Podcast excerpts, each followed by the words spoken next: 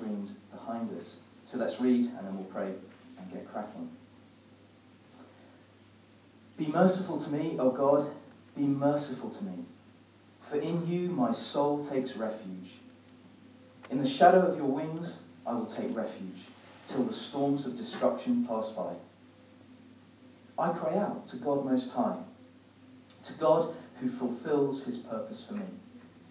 He will send from heaven and save me. He will put to shame him who tramples on me. God will send out his steadfast love and his faithfulness. My soul is in the midst of lions. I lie down amid fiery beasts, the children of man, whose teeth are spears and arrows, whose tongues are sharp swords. Be exalted, O God, above the heavens. Let your glory be over all the earth. They set a net for my steps. My soul was bowed down. They dug a pit in my way, but they have fallen into it themselves. My heart is steadfast, O God. My heart is steadfast. I will sing and make melody. Awake, my glory. Awake, O harp and lyre. I will awake the dawn. I will give thanks to you, O Lord, among the peoples. I will sing praises to you among the nations. For your steadfast love is great to the heavens, your faithfulness to the clouds. Be exalted, O God, above the heavens. Let your glory be over all the earth. Heavenly Father, we join with the psalmist, we join with David's words, and we say, Let your glory be here. Let your glory be amongst us as we gather to hear from you and to worship you. Let your glory be in Derby and in the Midlands and in the UK and in every nation under the sun. We say, Let your glory come. Let your kingdom come and your will be done. Amen. So, for those of you who are familiar with this psalm, you won't need much introduction. But for some of us, perhaps, we might not be so familiar with the context.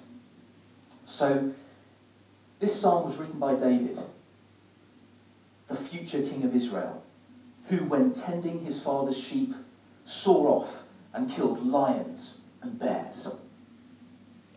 Not only that, but perhaps his most famous deed of faith was to take down the Philistine champion, those enemies of Israel, Goliath, who he slew with a sling. This David, the future king of Israel, is in a cave. It's not where you might expect to find him. At this moment in time, he's a man on the run. He's a fugitive fleeing for his life. And here's the situation Saul had been anointed and appointed as Israel's first king. And it seemed to start off pretty brightly for him. But in one particular moment, he turned back from following God and from following his commandments. And the result of that was, a very condensed result, was that God rejected him as king.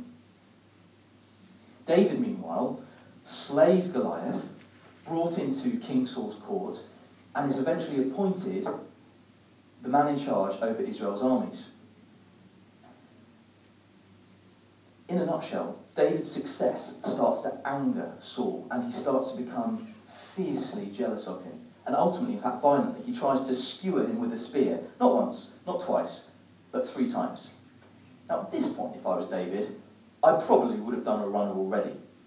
But he doesn't. He stays, he tries to be faithful and loyal, and uh, we, we heard about, we hear about uh, David's singing and playing of the lyre seems to soothe this, this jealous spirit that is, is in Saul.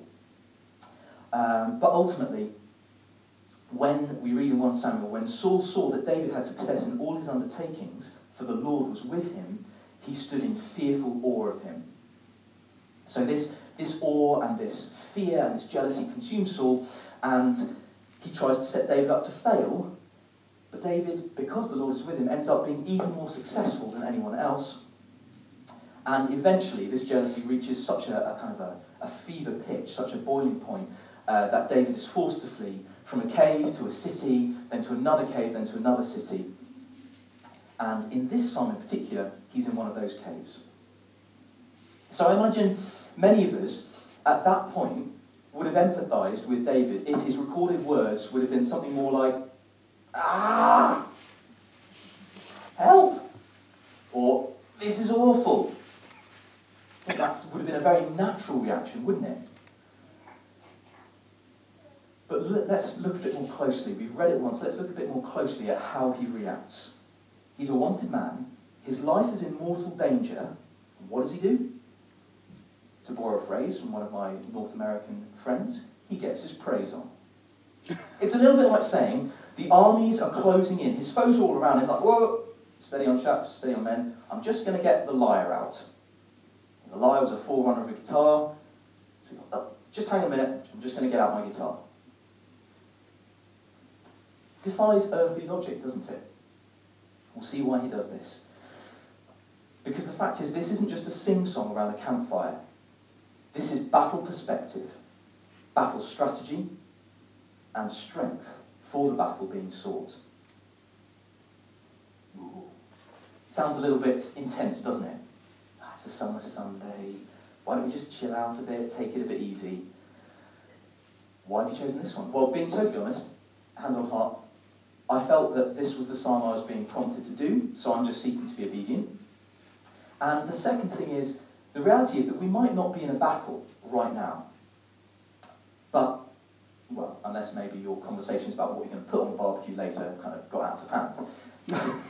but the reality is we are going to be at some point, aren't we? That's not me just sort of saying doom and gloom. We are going to be in a battle at some point. That's life, especially as we uh, walk out the Christian journey.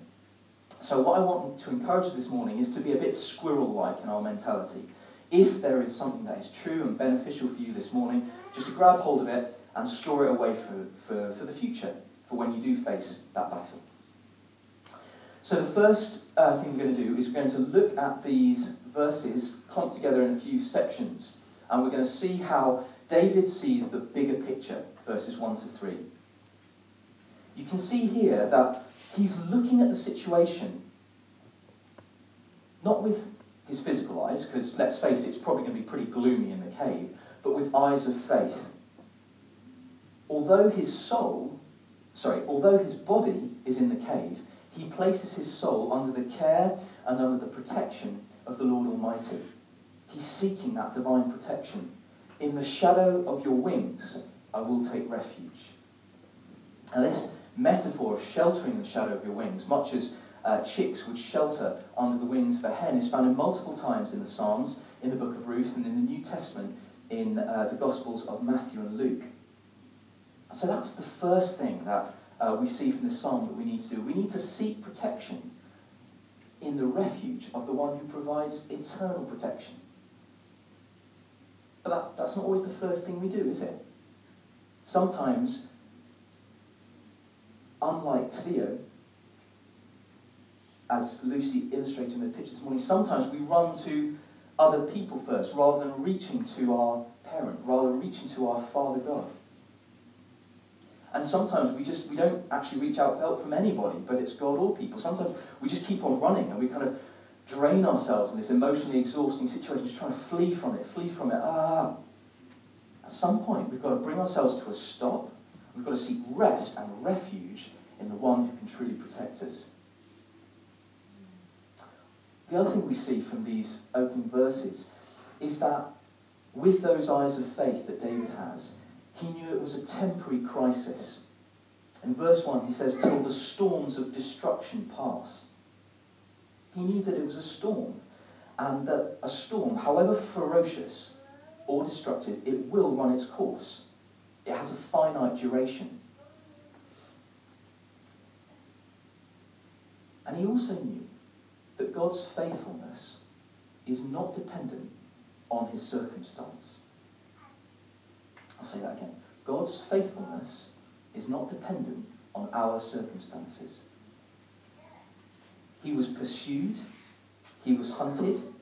but he doesn't focus on the situation in front of him, but he remembers that God has a plan for his life. Verse 2 To God who fulfills his purpose for me. And I, have to ask myself the question, and I have to ask you the question do we always respond to times of pressure with such perspective? Maybe it's difficulties at work that you're encountering. When, we're, when you're under duress or you just feel like you're being squeezed from all sides. I just want to be clear. I'm not talking about problems that are essentially of our own making. So, for example, you go, oh, work are always on my case. Oh, yeah, but I am always late pretty much every day. I'm not talking about those. Or, you my family are such a nightmare, but never make any effort to contact them or to be reconciled to them. I'm just talking about those times when those situations just seem unjust, where you've done the right thing and yet you're still under the cosh. So maybe it's the boss who just seems to have it in for you regardless, or it's the colleagues who are groundlessly hostile. We've got to be like David, and we've got to remember they are not the final authority. You see, God Most High is able to use our times of oppression from people not to depress our emotions, but to shape our character so that we learn to seek help from Him. We were never intended to do life on our own. Not once, not ever. When Adam walked through the garden, he walked before, before he fell and before man fell in him. He walked with the Father and they, and they talked and conversed in the cool of the evening. That is what we're intended. We're intended to have that close relationship to God. But this process, when other people are bringing us heat, are bringing us pressure, can actually be the part of the process that God uses to refine our faith. And our faith, you know, we, we read elsewhere in Scripture that our faith is described as more precious than gold. Well, precious metals, I'm given to understand, they're not always just found. Sometimes they have to be smelted. Is an immensely satisfying word to say. They have to be smelted. That means they need to be returned to intense heat over and over again. And that removes the impurities. And God the Father is so, as Izzy started off this morning, saying he's, he's concerned about our hearts and he's concerned about our faith. And it's so precious to him that he wants to remove what is impure, which might hold us back from him, and to make us more and more like his Son. So I want you to say this with me. You're going to be a little bit interactive. I may be being smelted. I may be being smelted. One more time. Okay. And I just want that, if, if anything lodges in your mind from this morning, the next time you're going through a situation that seems unjust or unfair, just remember that, hey, okay, this is happening to me, but maybe God has a purpose in it for me. And maybe He's using it to refine my faith and to remove impurities and to make me more like Him. So, he recognizes God's sovereignty. David knows that God's in control above all of the situations he faces, and then he remembers God's rescue. Verse 3 He will send from heaven and, send, and save me. But how is it? How is it that he is so confident that God will do that? There doesn't seem to be a single trace of doubt in his mind. It's not, he will probably save me, or I'm, I'm quite expectant. I've got, I've got faith that he will. There's no doubt. I, he will send from heaven and save me. And I suggest that David is recalling his track record with God. Or rather, he recalls God's track record of faithfulness towards him. You know, as we've considered already, he's been in some really perilous situations. He's faced lions, bears, the giant Goliath. And what he found was that when he was out on a limb, God prevailed. He knew the nature of God, but he didn't just know what God was like, he had specific moments in his life, testimonies, where God had made him victorious. And I've got to ask the question can we say the same? If we don't feel like we have those moments of, of victory or breakthrough, why not ask God for them? That was, that was at the heart of what the invitation that, that Lucy felt God was sharing. Lucy and Heidi, who I'll refer to in a moment, what she brought, they had no idea what, i what I was preparing. And it's just wonderful, isn't it, when sort of God speaks on a theme. And so reach out to God and ask Him if you've not had that victory or that breakthrough. Because sometimes He's going to reveal His breakthrough for you in situations that look the most bleak from the outside. But God isn't really a God who looks at the outside, He looks within. And if you have experienced moments like this in your life, and there's many of us here in this room who've been walking with Jesus for years and years, then I want to say to you, call them to mind. Use them to fuel your faith for the next valley time. I think sometimes, myself included, we can be a little bit amnesia as Christians, can't we? We sometimes just just forget, but it's because we're not flexing our memory, we're not flexing that muscle to call to mind, well actually, yeah, I'm in a tough time now, but actually I remember a time when I called out to God and he just did the most marvelous thing that I'd never expected and, and he resolved this situation. And peace was there, and reconciliation was there, and provision was there. So, coming back to David. We know him now as a hero of the faith.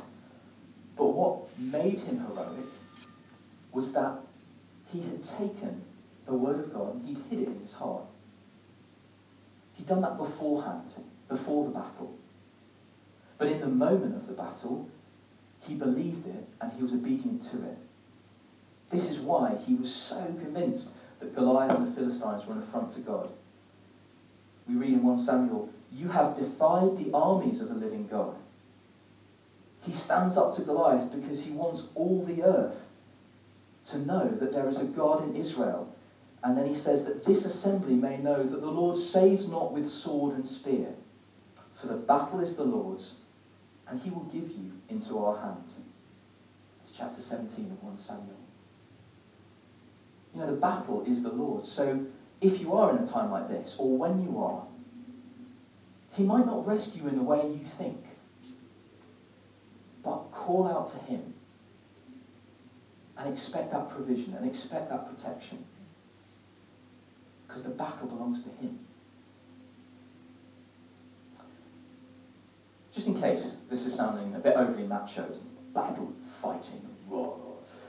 I just got to ask you this who else was commended for doing exactly that, for treasuring up the words spoken to them and hiding them in their heart?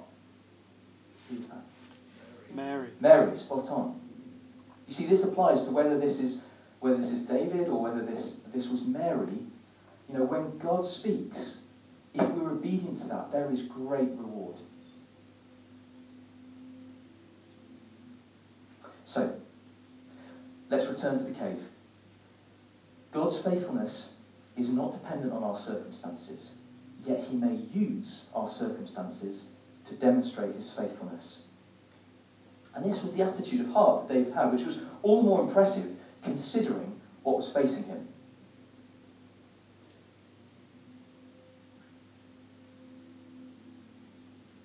Lions, fiery beasts, teeth of spears and arrows, tongues of sharp swords.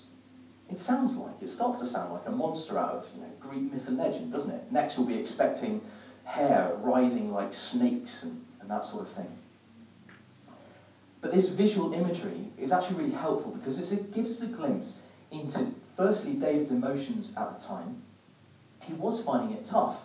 You know, these were significant foes that he was facing.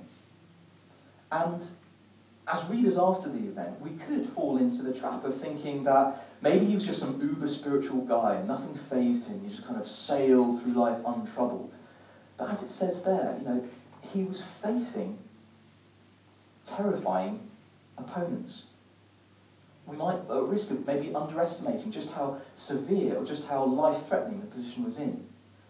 Now, commentators speculate that maybe the, the fiery, the use of fiery there refers to the lake of fire that awaits those enemies of God and of God's people, uh, or maybe just their volatile nature. But either way, these horrific creatures, they're people. It's the children of man. People's words can grievously hurt. You know, the fact that he refers to tongues as sharp swords.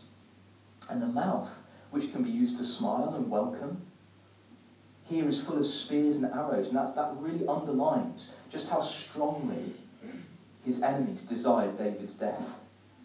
And he'd been pursued again and again and again, hounded from place to place to place. This wasn't just a misunderstanding and then Saul and he sort of, you know, patched it all up and made it together. Saul is intent. He's made it his purpose. If you read it, it's, it's kind of, well, it is, it is, it's horrifying just how much, just how, not to, not to use this phrase lightly, just how hell bent Saul is on David's death. He's, that seems to be, never mind governing a kingdom and a people, it seems to be about David, David that's what he's focused on. So how does David respond? Does he respond in kind? Does he use his tongue to whip, to berate, to lash out? Does he seek and, and pray for their destruction? No.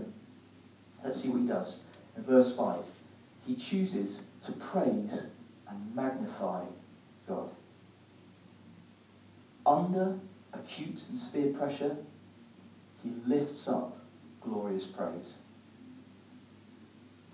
Now, elsewhere in the Bible, we read that out of the overflow of the heart, the mouth speaks. What, what a wonderful picture of an illustration of, of what David's heart is like. He's under most acute, severe pressure, and he lifts up glorious praise. Because we read in verse 6, this is all the more remarkable that their enmity isn't just threatened, isn't just spoken, but it's, it's acted out. They sought to trap him, to ensnare him. He's not in denial you know, he says, My soul was bowed down. Oh, feeling the weight of it. But again, he chooses to look up rather than inwards.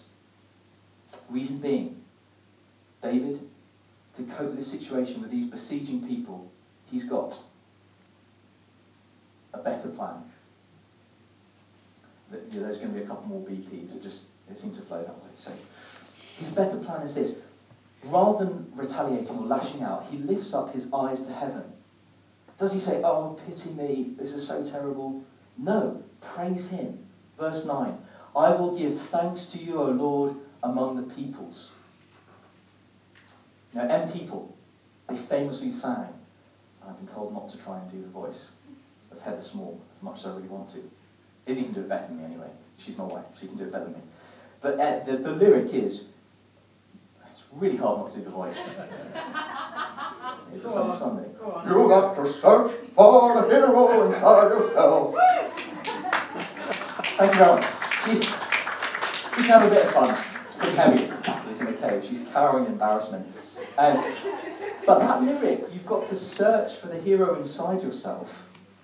It's a great song, isn't it? It's what it's just got great song, great rhythm. But as advice, it's tosh. It really is. You know, a block of marble cannot see the sculpture that it will become. It's the craftsman who chisels it out, who brings the statue out. We are his workmanship, created in Christ Jesus for good works, which God prepared beforehand. So, like David, we've got to learn to trust the one who will use our experiences to shape us and our faith. We've got to trust and respond in a godly way. You see, the thing is, you might remember that David actually had the chance to kill Saul. At one point, Saul comes into the cave where David is, and he has the chance, and all he does is cut off a bit of Saul's robe. His friends say, kill him, kill him, and all he does is cut. And then, then David, he actually feels terrible about cutting off the corner of the robe, but that's an aspect of the story for another time. Um, and what he says is he actually says, he then he actually then goes out to Saul's just leaving the cave, and he says, I have not sinned against you, though you hunt my life to take it. What does he do? He leaves it to God. May the Lord judge between me and you. May the Lord avenge me against you. But my hand shall not be against you. That's what he says to Saul. And Saul is staggered. He is blown away. He says, You have repaid me good, whereas I have repaid you evil. If you want to, you can read more about that in chapter 24 of 1 Samuel. But David's choice to leave it to God to avenge the wrong done to him and not to retaliate, he gives Saul a taste of grace. he foreshadows how Jesus will respond to his false accusers, to those who ultimately put him to death. And I just want to encourage you that this is how we've got to respond if we are maligned, spoken ill of, or if we find ourselves in danger. Not to take matters into our own hands, but to trust that God will avenge. You see, trust involves a conscious choice of the mind and a declaration from our heart that we will not let it be overcome by the waves that could swamp us. He says, My heart is steadfast. Oh God, my heart is steadfast. He's reasserting, he's reasserting the fact that he believes and he's saying to his heart, no, no, no, God has a bigger purpose than what I am currently facing. But I've got to ask, how is he able to do that? How is he holding on? I think it's the culmination, it's the fruit of what we've seen before perspective, history, actively placing trust in God. It's become a sure and steadfast anchor of the soul, as we read in Hebrews. David's holding fast to the hope set before him. And I expect you know people like that, don't you? Perhaps part of us here in Jubilee, or maybe in your own situation where you're from. Those people who just seem really grounded, really unshakable, even when they're being buffeted. It's not that they don't go through storms, they do experience them. But when they do, they just don't seem overwhelmed. They don't seem like they're going to be you know, in danger of being capsized by them. And what we've got to think about is, is how is that possible? How do trees, for example, endure storms? If we think of the news footage of the aftermath of a storm, there may be one or two trees that have gone down, you know, fallen onto a car here or taken out a fence panel there. But it's not like every tree throughout the country is scattered across the ground like matchsticks. It's not like that, is it? It's just the odd tree here or there. And the reason for that is because those trees are rooted.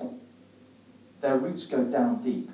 Yeah, they are seeking life for water and growth, but they also serve to anchor them so that they can weather the storms. And I just want to say to you that we need help to do that, and that is being part of a local church. You know, we can all use phrases like this. I mean, I, I think I must have said this in years gone by. You know, I moved to this place, but I, I didn't really put down roots. So I just want to say to you, whether that's here, you're so welcome as part of Jubilee, or whether that's in your own home situation, make sure you put down roots in the word of life and in your faith by being part of a community of believers. So, David is steadfast in thinking and in governing his emotion. He knows it's not just head knowledge. He's doing as Proverbs exhorts us to do. Above all else, keep your heart or above all else, guard your heart with all vigilance, for from it flow the springs of life. See, it's so vital. He sees the situation before him uniquely with a heavenly perspective. And in doing so, that enables him to lift his emotions and he runs with it. I just, for me, I almost imagine it like the, the flow of faith being like a trickle. It starts in his mind as he perceives it and it trickles down and, and starts to uh, flow down into his heart and the seat of his emotions, it's also known as. Where others would have maybe seen those obstacles, you know, the boulders, the, the enemies, the traps, the danger. He's seeking faith to flow in. God, I'm turning to you. I'm crying out to you. You have a purpose for me. My enemies are around me. Now, at this point, had he begun to do what many of us might be inclined to do, to mope or, or to pity himself. It would have been like introducing poison into that spring of life. His heart. If it started to say, oh, isn't it terrible? What's going to happen to me? How will I make it out? Will I be protected? It will start to taint everything. And in all likelihood, it could have affected the outcome of the situation. Another translation of Proverbs says that Guard your heart, for it determines the course of your life. I've not read that particular translation of it in that way before, and that really struck me. It's an interesting thought, isn't it? Those ifs, maybe in our own situations. Oh, if only that hadn't happened to me, or how will I make it through, or, or what? You get the picture. But those introspective worries, feeling sorry for ourselves to such an extent that becomes self pitying, can actually affect the direction that our lives take us, not just how we feel about it. So, what do we need to do? Faith is trickling down. We're seeing that God has a bigger plan. We reassert our trust in what He's doing despite our enemies around us. What does David do next? He erupts in praise. Awake, my glory.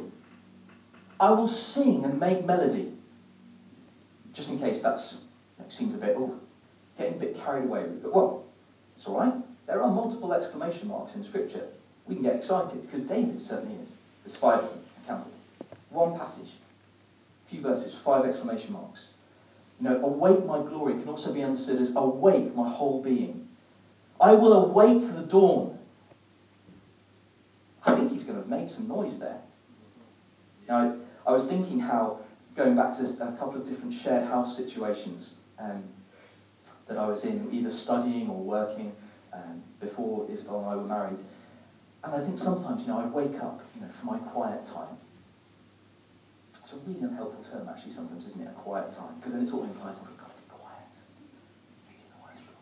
I think that's fine, actually. And my rationale was that I was being considerate to other people who maybe wouldn't be quite so thrilled about hearing me belt out off tune, out of key, um, you know, worship numbers, classics at, at silly o'clock in the morning. But actually, whilst that's okay, at times, it can actually be really uh, non-suitable, really unsuitable for certain situations that we find ourselves in. There are times that we've got to get passionate. We've got to throw wide the shutters of our hearts and let the Spirit blow on the embers of our faith. They've got to rage again with a, with a passionate and a fierce fire, not one that will blow out tomorrow, but with a sustained fire as the Spirit brings to life our trust that we're placing in God. And I've got to suggest it may be necessary to do that more often than we are doing currently. You see, it's not the case here that David is just waiting for the collective gathering when he gets his mighty men together. Sorry, when he gets his band of fugitives together at this stage, that's what they were, uh, and says, okay, you know, let's worship and seek God together. There's an indication here that there is an individual responsibility. It's right that we gather, that we, here and now, gather on a Sunday and make a great sound led by our musicians. But there's an individual responsibility. I will await the dawn. My soul, my whole being. I will sing. We've got to do this. David is building himself up. He's bringing courage into his soul. Nehemiah would write several hundred years later, the joy of the Lord is my strength. Yeah, say it with some strength. The joy of the Lord is my strength. All right. So we've got to do that. And sometimes there are situations where we need that. We need to. It's not enough to wait. We need to bring courage in. He's on the run. He's in danger. This is what he receives as he praises and magnifies God, as he lifts God up, he is lifted up. He is strengthened as he finds joy in God. And so can we. So must we. We've got to. I forgot to start my stopwatch. How are we going to time? Already? Christ. Okay. I'll speed up a little bit. I've got a bit carried away. What we've got to say is that it's more than that. Okay? It's not just that. David's faith and rescue isn't actually the main point here. There's a lot we can learn from him and imitate him in how he deals with these situations. But it's more than just helping us, here and now, to be conformed to the likeness of God. The resounding pinnacle of the psalm is that God would be glorified. Not David, and by inference ourselves as we seek to apply David's wisdom to our lives, but God. He knew that God's purposes extended beyond his personal rescue and his deliverance from the situation. Matthew Henry puts it like this When David was in the greatest distress and disgrace, he did not pray, Lord, exalt me, but Lord, exalt thy name. Is that true for us? Are we consumed with our own protection, our personal deliverance, or are we more obsessed with his exaltation, his glorification? The world, secular thinking will say, ah, but you've got to look after number one. And what I suggest is we say as Christians, okay, we will. We're going to look after number one, to the one who comes first in our lives, to the one who's seated not just on the throne of heaven, but the throne of our hearts. And that is countercultural, and that is against what secular thinking, thinking without God, would have us do. But, but the fact is, it's no longer I who live, but Christ who lives in me. Because you see, in turning to Him, as David exemplifies here, God gets the glory. And in response, in sending from heaven, God gets the glory. In revealing His nature, a creator with the heart of a father, rescuing his created children, God gets the glory. In this is love. Not that we have loved God, but that He loved us and sent His Son to be the propitiation for our sins. In a rescue, there's a focus on who was rescued. You know, we think of the, the boys who were in the cave, and we, we're so thankful that they were brought out safely after what an ordeal. And there was focus on them. But how much more attention and praise should the rescuers receive? Because they're the ones who risked life and limb. Expert divers, there they were, to go in and do that, to bring them out. Without them, there would be no rescue. So we're no longer number one in our own lives. We're no longer centre stage. He calls us out of our self-centered, self-involved place and into his epoch-spanning, world-encompassing meta-narrative is the vision that God has caught when he declares, sorry, that David has caught when he declares, Be exalted, O God, above the heavens. Let your glory be over all the earth. Because millennia before its unveiling, he's seeking the burgeoning promise. Now, I'm in danger of stretching the BP thing a little bit far here, but I just wanted to have something that might sort of lodge in your minds. Now, burgeoning is another word for growing or increasing rapidly uh, and flourishing. As for the promise, let your glory be over all the earth. Where have we, as New Testament believers, heard that before? Matthew 28, maybe? That's what, that's what reminded me of. Go, therefore, and make disciples of all nations. You see, as we make disciples, he will be glorified as we bring more and more people into uh, situations where they can exalt Him, to know by grace a personal relationship with an intimate Father God, the living God, to help them see Him, see God prevail and move in response to prayer, to witness Him sending out His steadfast love and faithfulness, God's glory will spread. As His kingdom advances, His glory will spread. Because the fact is, he has, once and for all time. Now, David was confident because he knew God's nature and history of faithfulness in his personal life. But we, here and now, we can be thoroughly assured because God has sent from heaven. He revealed his Son.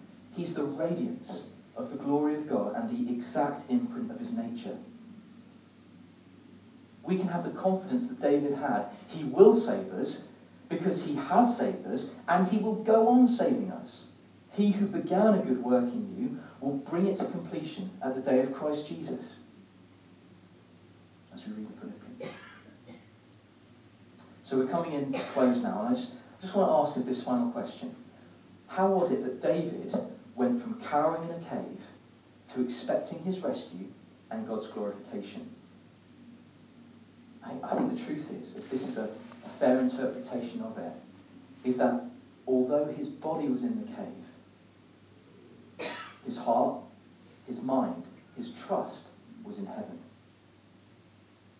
So how can we go, whether it's at the moment or whether it's in situations like this, how can we go from cowering in a cave to celebrating this covenant love? We'll do just as David did. We've got to remind ourselves to see the bigger picture. We've got to know that there is a better plan, a better battle plan for dealing with those besieging people. And we've got to trust in the burgeoning promise.